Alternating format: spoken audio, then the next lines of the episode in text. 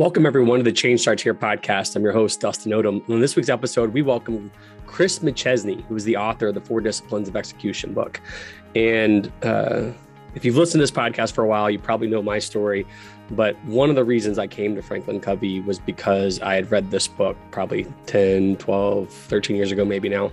Um, and it showed me what was possible in terms of executing a strategy within a larger organization, particularly a school district or a school. And so to me, this is a person I've wanted to have on a podcast since we started the podcast. And today we dive into the origin of the four disciplines of execution, like the real origin story, which was interesting, the evolution of them. And then we dive into how can we best implement this within a school or a district, um, or even just an organization. And so uh, if you know this podcast is primarily for educators and education leaders but even if you're not one this is a great episode to listen to. Chris uh, if you've never heard him before has so much energy it's contagious. And so it's just fun to be around him. Uh, we we spent a little time towards the end around the execution traps and so stuff that we've all fallen prey to. And so that's interesting to dive into. And he has some really good uh, one liners that I think are just good quotes to have in the back of your mind as you're going into the summer planning for next year. This is an awesome conversation. I'm thankful that you all chose to listen to this. I hope you enjoyed as much as I did. And again, if you haven't subscribed before, please subscribe. If you have, thank you so much. Um, and if you think, you know, one of the things that I always appreciate is when my friends or my wife uh, hear a podcast or hear somebody that's really inspired them and they share it with me. So this is something that uh, you think would be good to share with others. Please share it. Just send the text episode or text the episode out to the people you think would benefit the most from uh, Chris's wisdom today. So, as always, thanks for listening. Appreciate you. Enjoy this episode. So, Chris, uh, thank you so much for making time to be here today. I'm excited to talk to you. Thanks, Dustin. This is fun. Appreciate this. Yeah. So, as you know, our first question we ask every guest is, "Who are you, and what do you love about what you do?" Oh man. And, and I knew you were going to ask me this too. Who am I? Um, I am a very fortunate human being is is what I am. On the professional side, I started following Stephen Covey 30 years ago. Um, it's a crazy story how I sort of stowed away. They didn't even know they hired me. They hadn't hired me. I had just sort of gotten on as a fake intern pretending I was a newspaper reporter. It's the only way I could get an interview. And I, I fell in love with this, this notion that Stephen Covey had about the application of principles as opposed to best practices. And I felt like it had an impact on me. And, and I think now, you know, 30 years, 32 years later, I have seven children. And that original methodology that I'd fallen in love with had had, had, had a huge impact on me and my family. And yeah, I'm grateful for the ride.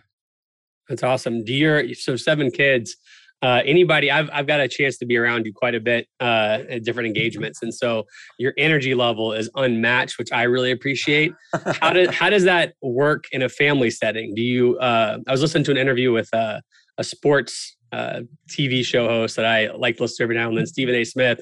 Oh, I, I do. I listen to him all the time too. That's funny. So he was talking on a podcast the other day about how uh, intense he is on screen. He's passionate. He's always passionate, but when he's home with his family, he's still passionate. You just don't feel it that way. Is that similar to your vibe, or are your your kids like, Dad? I wish I could say that because sometimes they have to just be like, Dad, Dad, you sound like you're fighting. Just take it down. You're at a 10. I need you yeah, like Actually, actually, I have this my, my Facebook profile picture. I'm holding, I have one grandson, and I'm holding up my grandson, and he's like looking right at me. He's really cute, but he's covering my mouth with his hands. And the caption is Grandpa, you talk too much.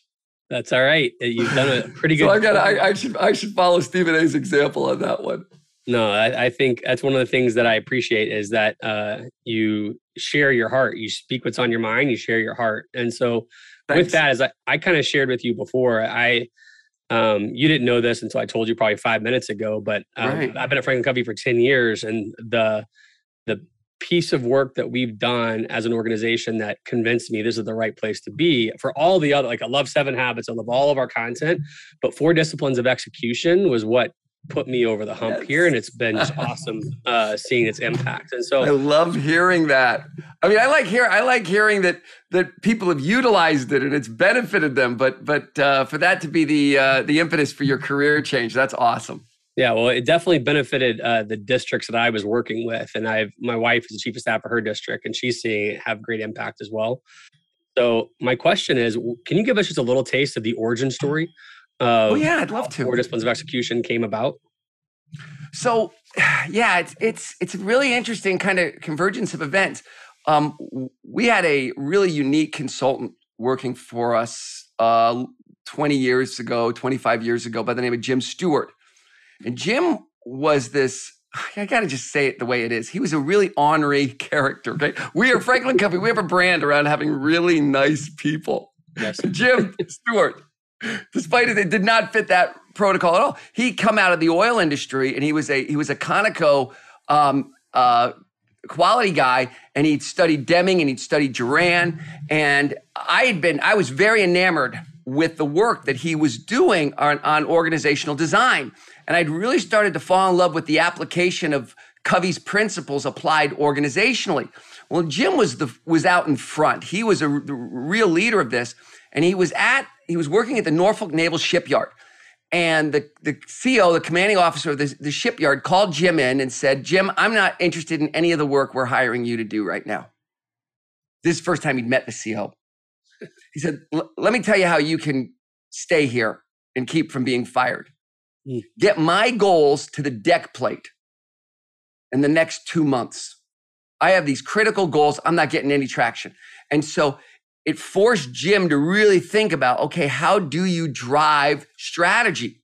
Now, this conversation's going on with Jim's biggest client. At the same time, Bob Whitman had become our CEO. Bob Whitman had become friends with Ram Charan, the uh, the author of What the CEO Wants You to Know. He had just written the book Execution. It was the first book that had been written on execution, and he was advising Bob, and and he asked Bob two questions. His first question was, uh, and, and it was actually Bob and I think some of the members of the executive team. He said, Bob, what do leaders struggle with? He said, You're Franklin Covey. Your whole business is developing leaders. Do leaders struggle more with strategy or do they struggle more with execution? And they said, Well, they struggle more with execution. And then he said, Well, second question, what do we educate leaders in? Do we educate leaders in in uh, execution or do we educate them in strategy and business planning? And so it was such an epiphany. It was such a sort of a shock. This is this is about 2000. This is going on. So Jim's having this experience and Bob's having this experience. They start talking, and this starts to culminate in this in in this work and this idea. At the same time, Mark Josie and I were in the southeast, and we had read Jim Collins's work um, on Good to Great and a hedgehog idea and a hedgehog concept. And Mark kept pushing me on this. And the idea that emerged in our minds was strategies that require a change in human behavior. We have a unique set of tools and principles. So, anyway, so there's all these sort of things that were sort of coming together. And Mark and I decided that we liked this early it was sort of in its embryonic stage. We like this execution stuff, a little like you, Dustin, right? You you you were drawn to it. Uh-huh. right? Uh-huh. They say, you know what? There's a great quote. It's better to fall in love with a problem than to fall in love with a solution. Yep. You fall in love with a solution, you're instantly limited, right? You fall in love with a problem, you'll continue to innovate and work it and work it. And I didn't know that quote at the time, but we had sort of fallen in love with this problem of strategies that require change in human behavior. And so we called Jim he was living in the West Coast, and we, we had this, we said he's too ornery to have a family. We probably we didn't know that for sure. We were we were pretty sure. he probably doesn't have a lot of strings. Like, and in one phone call, we got him to move back to Atlanta, and we said we'll get you all the work you can handle. And so for five years, I was basically just trying to understand what this brilliant savant consultant understood and there was a, there was a lot of research that was going on but for my part i was trying to codify subconscious competence yep you've ever been around somebody that's really gifted and I would watch him every day work with these executive teams. And, I, and there'd be my clients. I'd try and say something, he'd tell me to shut up, and I would. right? And one day I sat down with Jim and I mapped out Jim, here's what you do. When it's a functionally diverse organization, this is how you deconstruct goals. And when it's when it's a multi-unit operation, this is how you do it. And this is what you do here. And the, these are your characteristics for a lead measure. And he said, he said to me, this is a career highlight. He said, This is the first time that I've seen anything that makes me believe in the notion of subconscious competency. Mm. Said, because you're absolutely right. This is exactly how I do it. And I didn't know that that's what I was doing. And so, so we were experimenting. Part of it was learning with the clients. I mean, the research, to be honest with you, was a very small part. Part of it was learning from the from the accounts and watching these very senior leaders apply these principles. The other part was just watching Jim. And then this hypothesis sort of boiled out of about three or four years of work that came went on to become the four disciplines of execution. Sean Covey had a huge role in this, by the way. Sean was the one that cracked the code. Sean and Jim worked very closely together. And Sean was really great at sort of encapsulating it. He got the, the fourth discipline, um, created cadence of accountability. It's completely Sean's work. So, anyways, there was a lot of input, but it, it really was. I heard a great expression that any answer to a complex problem is always the byproduct of trial and error. Mm. And this was no exception. So that's, I don't know if that's more than you wanted, but no, I, that's how this thing, that's how this thing got off the ground. You know, and nobody I, knows this. Like this, you're the first person to ever ask me this question. nobody knows it from my point of view. So like somebody else might have given you a totally different answer, but that's my point of view, Dustin. No, actually, I've, I haven't asked it just because um, you know, I, have I've had a couple folks talk about four disciplines on here, but I was curious from from the get go, from the jump, and I think, yeah, one of the things I remember early on, I, have I've read your book four times, and I would say each time it takes a little less time because I have all Dude, the highlighters. I love that. And uh, and is it all marked up? It is. It is. The, uh, the pages are kind of. oh, it is. It is. Um, and so, uh, and that's because I wanted to put it to use before I ever got here. But the the thing, you know, it's hard sometimes to get folks to just trust you to to read a book. But there was a two minute video, maybe a four minute video that you used to do that you went through the quick cadence of like the the four disciplines, and I loved it. But the one thing I always loved that uh, you said was says easy, does hard. Yeah. Right, and that's probably a, a, an understatement for for saying easy does hard. I'm curious what you know in the last 14 years, I guess, maybe longer, uh, shorter. I don't know in terms of when it actually came out, maybe 12 years. But uh, what? How has it evolved? What What have yeah. you? What are the biggest learnings? Oh, right on. Decade. Um. All right. So there's a couple of things that were just huge. One of them, one of them was the whirlwind, and people are shocked when they learn that we were at this for three years before we put our finger on the whirlwind and this idea of urgency addiction. Because if you go back into the seven habits stuff, um, it's all in there. Like Covey talks and, and Roger Merrill, they talked all about, um, you know, the Eisenhower diagram and the, and the difference between importance and urgent and the PPC balance. And, and, you know, it's all in there, but we weren't thinking that way. And it wasn't until Jim Huling had, was talking one day and he was talking about how, how people in an organization hear strategy, what they actually hear, and um, and and their their struggles in their world, and what's going on. And, and the more we start talking about it, we realize this is a force. Like it, it was like a fish discovering water. Like it'd been there always. And then the more we started talking about, it, everybody resonated with it. And it was there was this thing. So that was one. So one of the one of the early ideas was it's not about executing a goal, it's about executing a goal in the face of this other force, which is the energy required to maintain the operation. Can you execute in the face of the 100 mile an hour whirlwind? So that was one big key pivot point that started to inform what we were doing. The other one was this we made a conscious choice that the disciplines would not be an overarching operating system. In other words, this is not, the four disciplines are not the tools you use to run the overarching system. Like you don't wrap it around the whirlwind. You don't wrap it around a lot of things that you can do with the stroke of a pen. That, that the four disciplines was an acute treatment. Mm. And that you aim it at the breakthrough, you aim it at your strategic bottleneck. And that um, was, was huge Um, matter of fact, if you look at four disciplines and compare it to other execution methodologies, this is the fundamental difference. The reason why there aren't 75 books on execution like there are 75 books on strategy yeah. because it unravels on people. Like even when you try and get into like the Rockefeller habits, like they, they try and create one system to wrap around the full body of work. And that's not how we defined it. I think the most important thing we did was to was to really look at the disciplines as a way to create dispropor- the rate of focus disproportionate energy on a key priority. I would say whirlwind and that were two of the biggest ones. The evolution of lead measures was huge. Moving the scoreboards online was huge.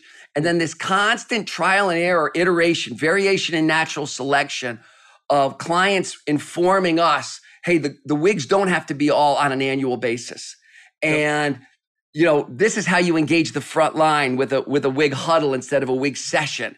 And yep. so this body of work really came from this living laboratory of 4,000 at bats. Yeah. How do you help people? One of the things that I've discovered, like just working with educators who have, you know, tried to to enter your world, um, I find that uh, a couple of things are challenging. Is that uh, when they just try to choose their wigs or their lag measures, it's they want to choose like five things, right? They want to choose ten things. Yeah, yeah, yeah, yeah, yeah. And it goes, it gets even harder. So I'm I'm, I'm asking a probably complex. Uh, I'm teeing you up because it's a complex. Yeah, yeah, I love this. This is where like, it starts. So when we're if you know if you were a superintendent I was working with, you know, like God, you know, feeling a lot of pressure over here. We've got to have this academic goal. Then I'm feeling a lot of pressure over here for my facilities. We've got to have this facilities goal. And so you're you're getting all of these. So that's one. How do you narrow it down? And two, the lead measures you know are so hard depending on where you're at and depending on the levels that you have within an organization. So I'm just curious. I don't need you to solve. Yeah, you want to know what's interesting about what you just said? You just threw two questions at me. There's one answer to both questions. Hmm. At least both questions are related around the what I consider to be the biggest mistake in the application of four disciplines. And it's also the biggest difference you'll see in the first and second edition of the book. So between the first and the second edition of the book, there were some common areas where leaders struggle, and you just explained them. Now we we were so close to the methodology, we knew what we meant, but sometimes what you mean isn't what you say. Yep. And we were much more deliberate about it in the second edition. First of all, when we call it a wildly important goal, we'd rename it if we could. Mm. We know mm. people like the name, the notion of the wig because it's easy to remember, but it makes people go macro. That's not what we want. We, we're not looking at macro, giant, strategic objectives. Matter of fact, the way we have you think about this is to, if you think about your macro objectives, like the title of a book. Yep. Right? Recognize that that book's made up of a whole bunch of different chapters. Now, this has been a helpful way for people to look at. So we, you know, we have them, you know, look at some some some inordinately large, maybe my rating as as a school district. Um, I'm I'm really worried about our rating inside the state. Yep. And that's this macro objective. And you said, Chris, what's your wildly important goal? I'm going to go there. And the truth is, that's that's the title of the book. But one of the things we had to do is we had to give people a place to put some of these chapters.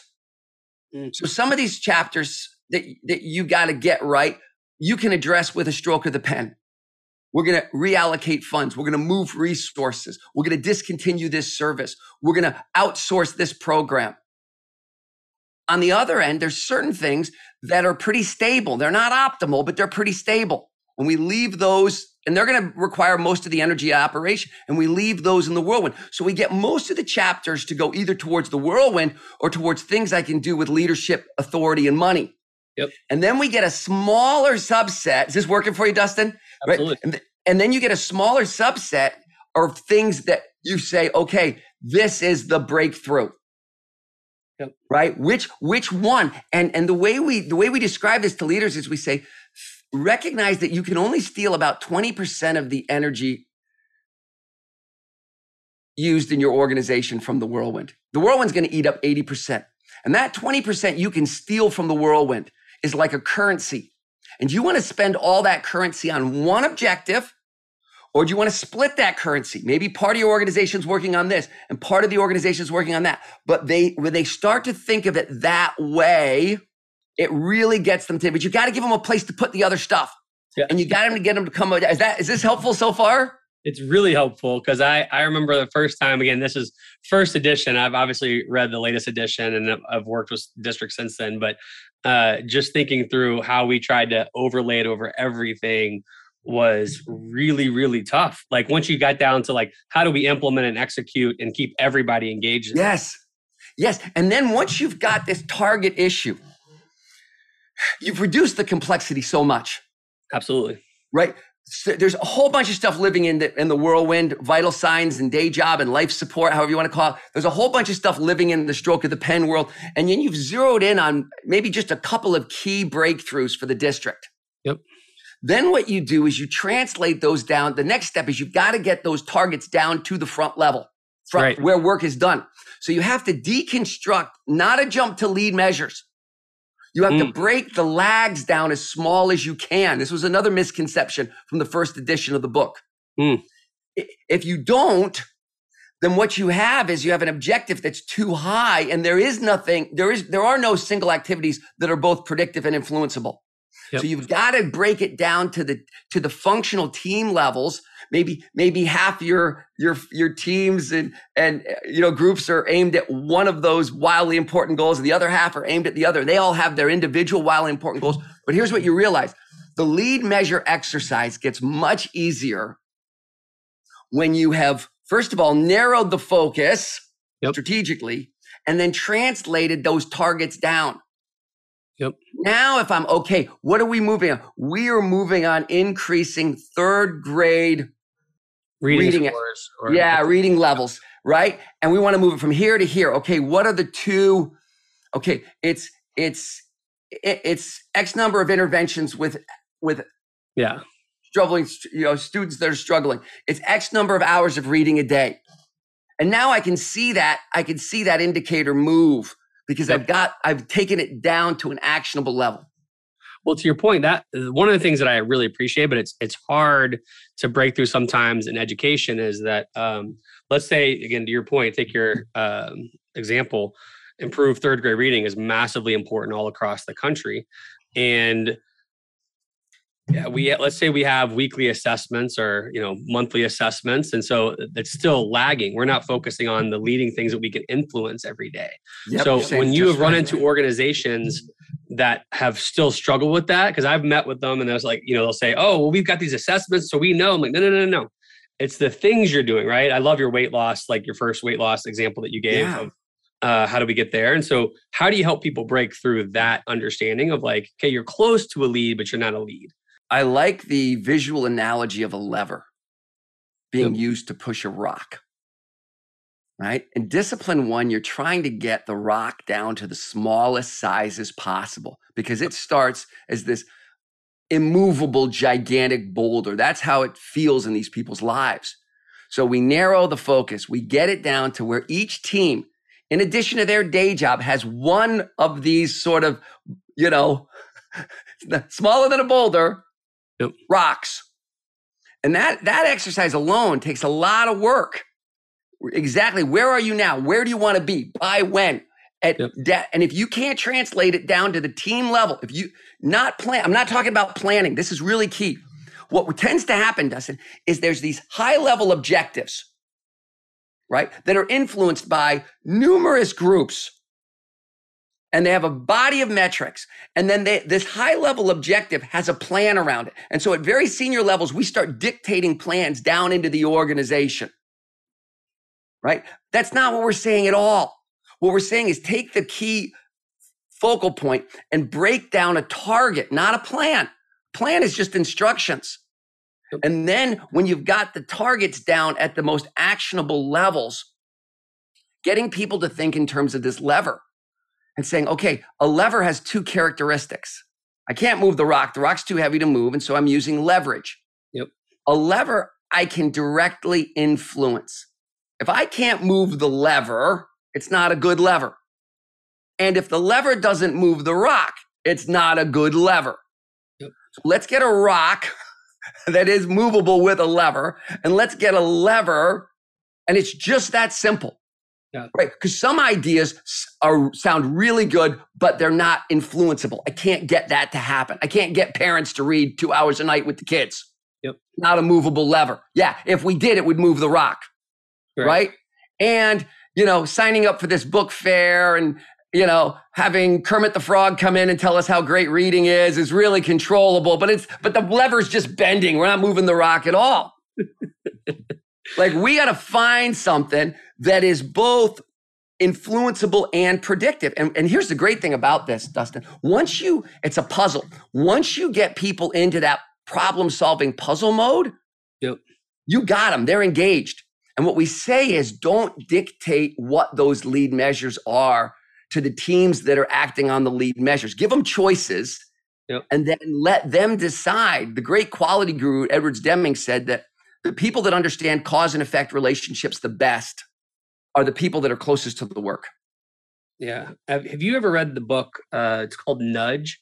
It was written by some um, uh, University of Chicago of MBA economists back in probably 2008. You're probably captivated with writing your own book around that time. So uh, it was about like the um, choices, right? So one of the things they find, let, us say if you work for a big organization and you're trying to get more people to sign up for the healthcare uh, benefits or whatever, if you give them endless amount of choices, you drive inaction. Yeah. If you give them one choice, you drive inaction or frustration.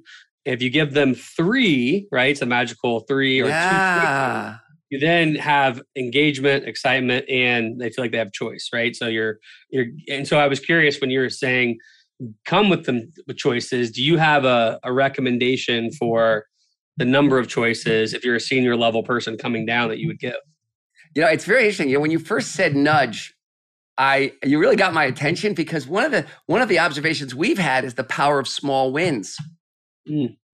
like the value of not trying to eat the whole elephant yeah. but winning at what you pick and and helping the organization recognize we can pick targets and we can move them in terms of the choice thing we have absolutely seen what you just say and so a lot of times you know we're looking for two good lead indicators usually as a rule of thumb. Sometimes we'll use three but that gets hard to track. And we'll you know and we'll we'll typically give them a half a dozen choices or like to. A lot of times you don't you can't come up with half a dozen. We have different brainstorming exercises that we use but but yeah, we want to keep we want to keep the options down to sort of a finite number. And that, by the way, what also helps that is getting real specificity around the lag measure, right. not trying to tackle the whole thing. That's what overwhelms people. I, a lot of the problems with discipline two are that they didn't do discipline one right. Matter of fact, most of them are. I think so. This this question, so I've asked some folks to send me some questions as we're talking if they could. Oh, right on. And so one of the questions, um, I believe I know the answer because just like when Leader Me started, there's a lot of folks who read the book and are like, "Let's just do it," as opposed to like partner with us. And so I think I know the answer here, but I'm curious what you'd say. So this is a senior level person at a district who is going after, I'm going to make it up, going after the goal of increased attendance throughout their entire district, right? Yeah, okay, good, good, good. Uh, they have district level folks under them, they yep. have uh, school level folks under them, who yep. then have department folks under them, yep. who then teachers, right? Oh, yeah. And so one of the challenges is how do you you know how, how's that person manage multiple departments and schools and drive a cadence of accountability within that to know how the different levels are doing on a weekly basis so two answers there, there, there's, there's a lot in that question you just asked well, it's like a CEO. They want to know if they're winning or losing, or uh, yeah. CEO, you know, whatever it is, right? Like, yeah, you know, one of the tools that we have, this XPS indicator that goes along with the app, is really great. Like if you've got people on four disciplines and they're using the app, you can see right away, like it gives you a six week running score. You don't even have to collect the data. The data's just there. And you know, it's funny because they got great data on the day job, but the new strategic push, that's the one that's always hard for them to see other than the lag measure right? And so being able to see okay these are the, the, this team is meeting every week. This team is making and keeping commitments. This team is actually moving their lead indicator. And this team is actually getting traction on their lag indicator. Like that you know boiled down to one metric is a really nice way. Marriott was the best at this. Marriott wegmans grocery um, there's been some there's been some college i'm sure in your world you have some stars ex- as well but let me say this too. Um,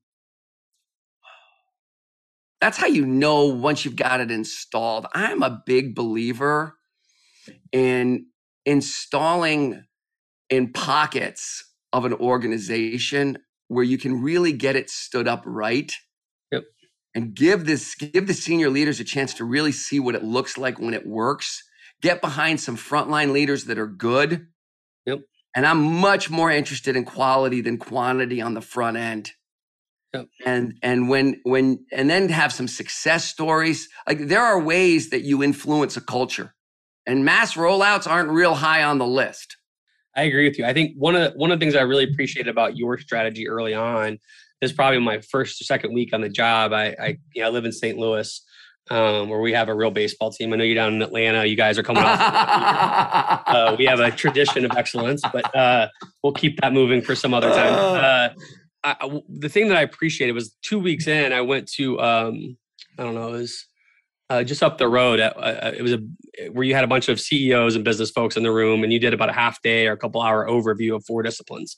And what I liked is the same way I approach. I took that and approached leader and me work the same way was here's what it is go try it. I mean, I, I, believe you will need to work with us and you will want to work with us because you'll get the results times a thousand of what you could get, but go try. And so I'm curious when what you've learned over the last decade with a lot of folks who read the book and try to implement what what has been the realization when they've partnered with your team on the difference from trying to do it on their own to uh, bringing your folks in to really help them set up a quality implementation? Yeah. So this is a, this is a great question because a lot of times people, like you said, people are looking at the methodology and they're like, "Yeah, I would love it if our organization did this. Like, how do I even start? Where do I go?" Well, the first thing I always do is I I identify a section of the organization that has some degree of autonomous leadership. Hmm right? So what I need is I need a team. I need a leadership team. And small is okay, right? You know, um, but but w- where have I got a leader, right? Maybe so maybe it's it's you know just at the right the immediate district level or maybe yep. it's up a level from there but but where do i have a leadership once i've identified a leadership team where there's interest and normally what that means is two things one they got an itch to scratch they yep. got a problem. They got to move a number. Yep. I don't. I don't like working with leaders that are political in nature or are not really committed to serious results.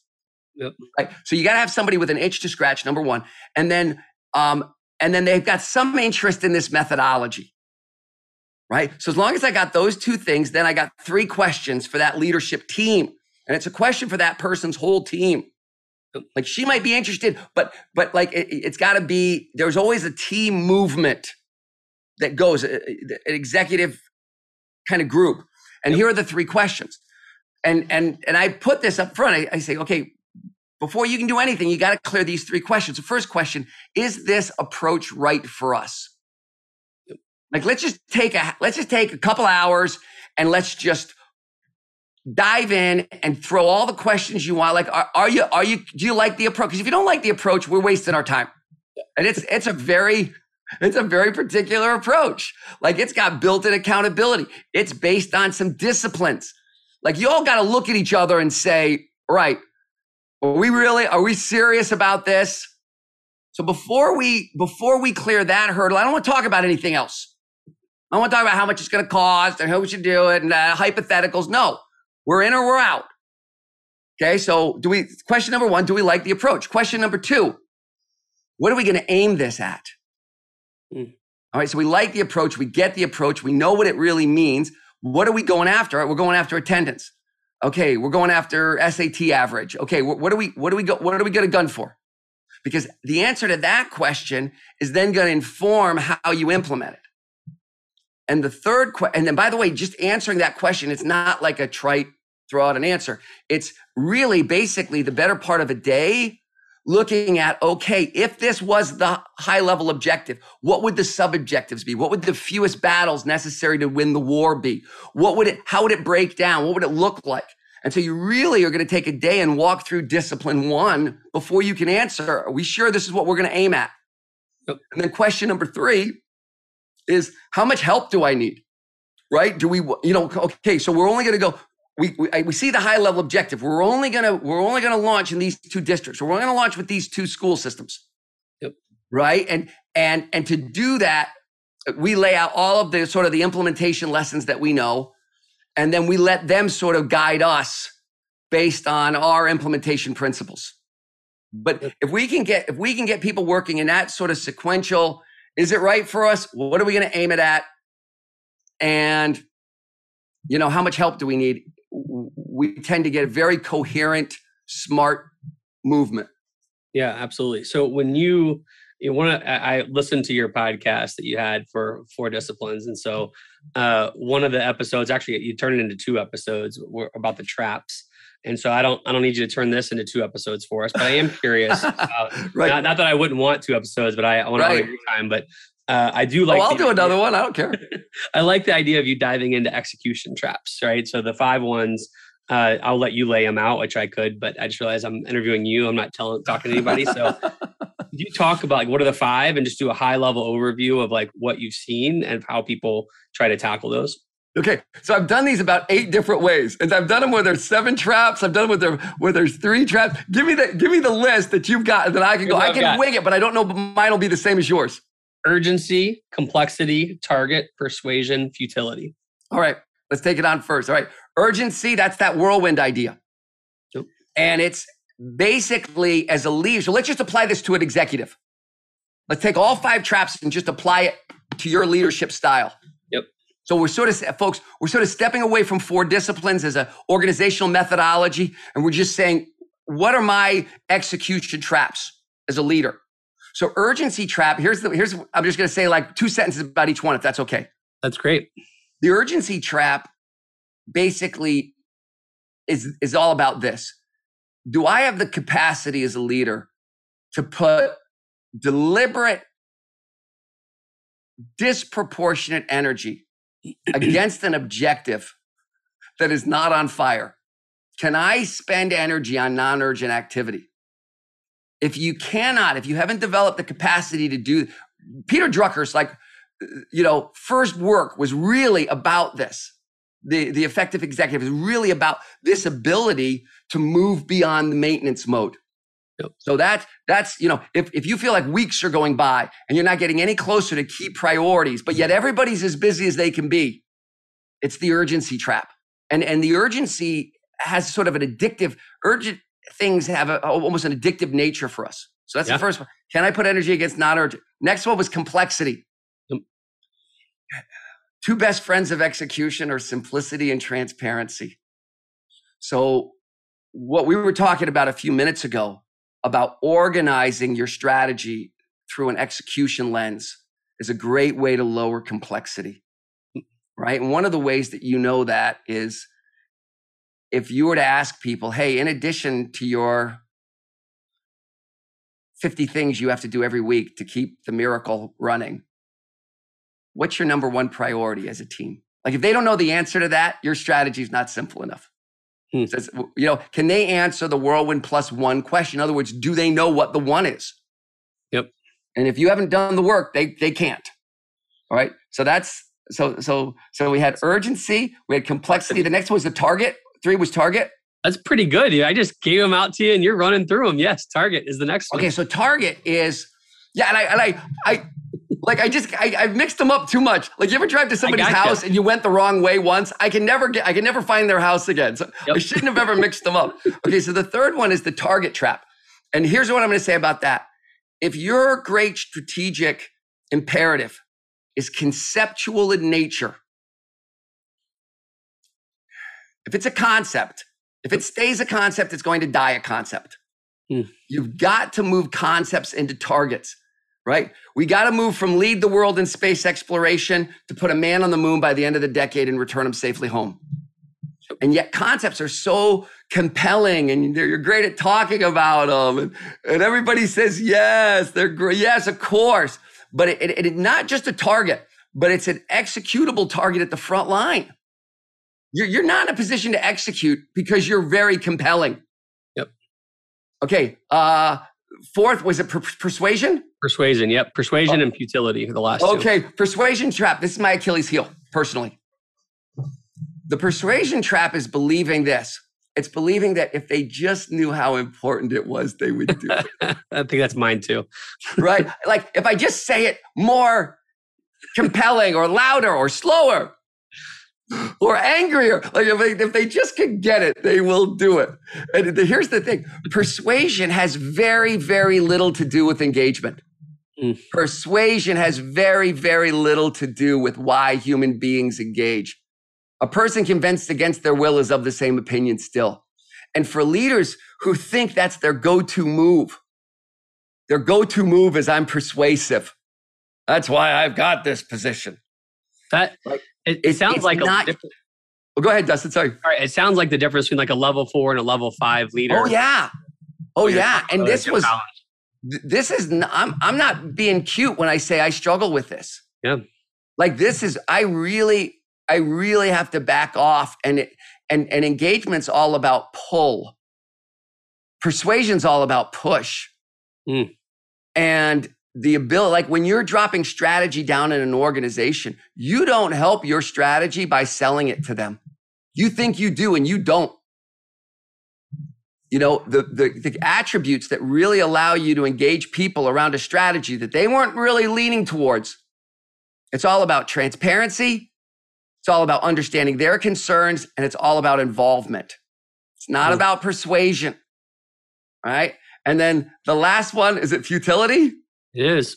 Ta-da! All right, this one's the backbreaker. And the future.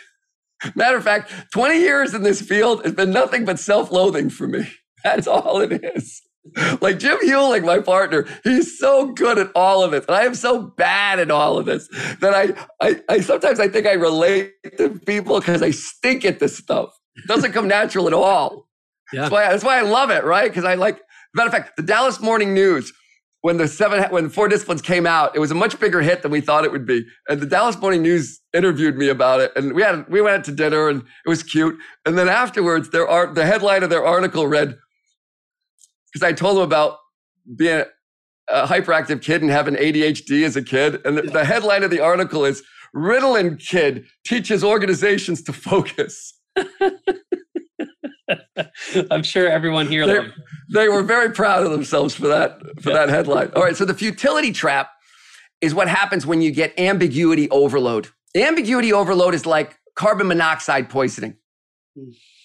Right? You just you're just you have got so many t- like people are talking about a goal and between you and that goal is an impossible number of variables and I got, got to do this, but I can't do that because those people don't let you do this. And we don't even have those people on board. And they don't even know what they're talking about when they say do this. And they got no idea what I'm doing on a day to day basis. And then they retreat. When they retreat, when they quit, they don't really quit. They just go back to the day job. Yep. Oh, and what's worse is they tell you they're on board. And by the way, burnout, you want to understand burnout? It has very little to do with how hard somebody's working. That's what they'll talk about the overwork. No, they're not burnout, spend some time talking to somebody that's really burned out. And what you'll hear is futility. The work doesn't matter. There's only two things that drive engagement progress and purpose. This is one of the reasons we feel so strongly about this notion of whirlwind plus one. I gotta, I can handle any amount of crazy day to day chaos if there's one thing that's meaningful and we're making progress on it. That's powerful. Um, I, I, so we end every podcast. I could go off for about two more hours, but I promised I would have a, a stop sign at the end of this hour. And so, um, we have. A, I like, I like the, I like, I like doing this with you because you've been down the road. You're not like, Uh. Chris, tell us what the four disciplines of execution are. Like, if I gotta say that one more time. Like, No. I really like that you're just like you're a user, man. Like hardcore. I love this. I, I just I, I think you know one of the things that I, I find I think it's only a matter of time before the uh, superintendents across the country are beating our door down for this type of work because I think this is what we're all trying to solve. And to your point, I think um, that would you say purpose plus uh, Progress. progress, right? So purpose plus progress. Like I think that's probably what got me so caught up in the four disciplines is right that on. I was an athlete my whole life. And so I, I like scoreboards. I want to win. I want to see progress. And so like I love the purpose of our organization, but it was like, how are we making progress with the other, you know, as we're doing the work? 4DX, I feel like also does purpose and progress, which I really appreciate. Yeah. And the one way to say it, and go, going back to the athletic thing, is it has to feel like a winnable game. That's progress. And it has to feel like a high stakes game. Hmm. Right. So it doesn't have to be some giant social justice, change the world. No, it's just got to matter. Maybe just to those kids or to those families, but it's it, it's got to mean something. Yep. It's got to feel. It, it cannot feel staying with athletics. Sorry, it cannot feel like preseason football. Yeah. Like you mentioned baseball. I can't stand baseball. Like I, That's good. You live in Atlanta. I like to play it. I, I like to play it, but but I, I I can't I can't watch it. But I'm a hardcore football fan. So all summer, like right now, I'm in drought. Basketball's over, and I gotta I gotta sit through your baseball for another couple of months and just killing me, right? And then finally there'll be some preseason NFL game on. I'm like, yes, finally. And I why, five minutes, I'm like, I can't watch this. Yep. a low stakes game. Mm. You don't get engagement in a low stakes game. Come playoffs, people are wearing the, the merchandise. Oh, yeah. They don't even know football and they're wearing them. Like high Yeah. stakes and winnable. That's All right, awesome. so you're gonna you're gonna you're going somewhere, and I I I, no, I so I, I mean, I could talk to you forever just because this is uh, this is no joke. I mean, I I uh, am so thankful of the work that you and your team have done because it's changed the trajectory of my life, and I think oh dude, changed the trajectory of a lot of organizations. And like I said, within education, I firmly believe I've been talking the last several months with different superintendents or different organizations that have been peeking over the fence at this. your results are fantastic. well, no, I just I, it might be matter of fact, your world might be the best application for this methodology. Yeah, I I I can't speak for the enterprise side because I've been in education since I graduated college. Even though majored in finance, thought I was going to go work in management consulting, and I've been in education for Sorry, 20. half the people working with me started in education, so it's okay. So, anyways, we we close out before we close out with a similar questions for everybody. Uh, Yeah. First question is. What's a habit or discipline that you use every day in your life to be the best version of yourself? So whether it's to have the energy you need, the focus you need, or whatever. I have some, but um, can I share a weekly one instead of a daily one? Of course, share whatever you want. Um, I have to have quality one-on-one time um, with my kids, Mm. and if I uh, like, I have a, like a Rolodex in my mind, and if I have a couple kids together, it I it, it goes nowhere. I Mm. have to be what like it can be running errands, it can be getting breakfast, it can be it can be anything, but I like for me, there are several of those every week and whoever's the the one that's like furthest away i'm going to force them to do some one-on-one time with me. And um, i really believe this idea of whirlwind plus one my wife and i decided that every one of our kids was going to have a winnable game that meant something. Hmm. and once that happened they have they have drama. Every teenager has a ton of drama. And we could have cast the breakfast club like we had the we got the hippie the jock right we got the brain and the nerd like and that's just the girls right uh but as soon as they had one aspect of their life where they were winning and it was kind of a big deal Yep. it completely changed the way they handled the drama Mm. and so for me if i if i'm doing good on that rolodex i feel like i can handle other negative things maybe that happen in life That's awesome. Yeah, I'm, I'm like you. I'm big. I we have only three boys, even though it feels like a world right now. They're all eight, eight six. what, uh, say what are the ages eight, six, and almost two. Oh, you're right in it, man. Everybody keeps telling oh, me that. Oh, but, uh, dude, that's good stuff right there, man. And boys, oh my gosh. It's a it's a bit of a frat house, but we love it. Um, so you're talking about like the one-on-one again. There, the eight-year-old starting to understand that more. The six-year-old, I'm starting to see it. Like again, we don't probably have the, the depth of conversations that you're blessed to have your, with your kids, but like when I go somewhere with Noah or Luke, you can tell they just it's different. It means something to them. So That if they're together, that's right.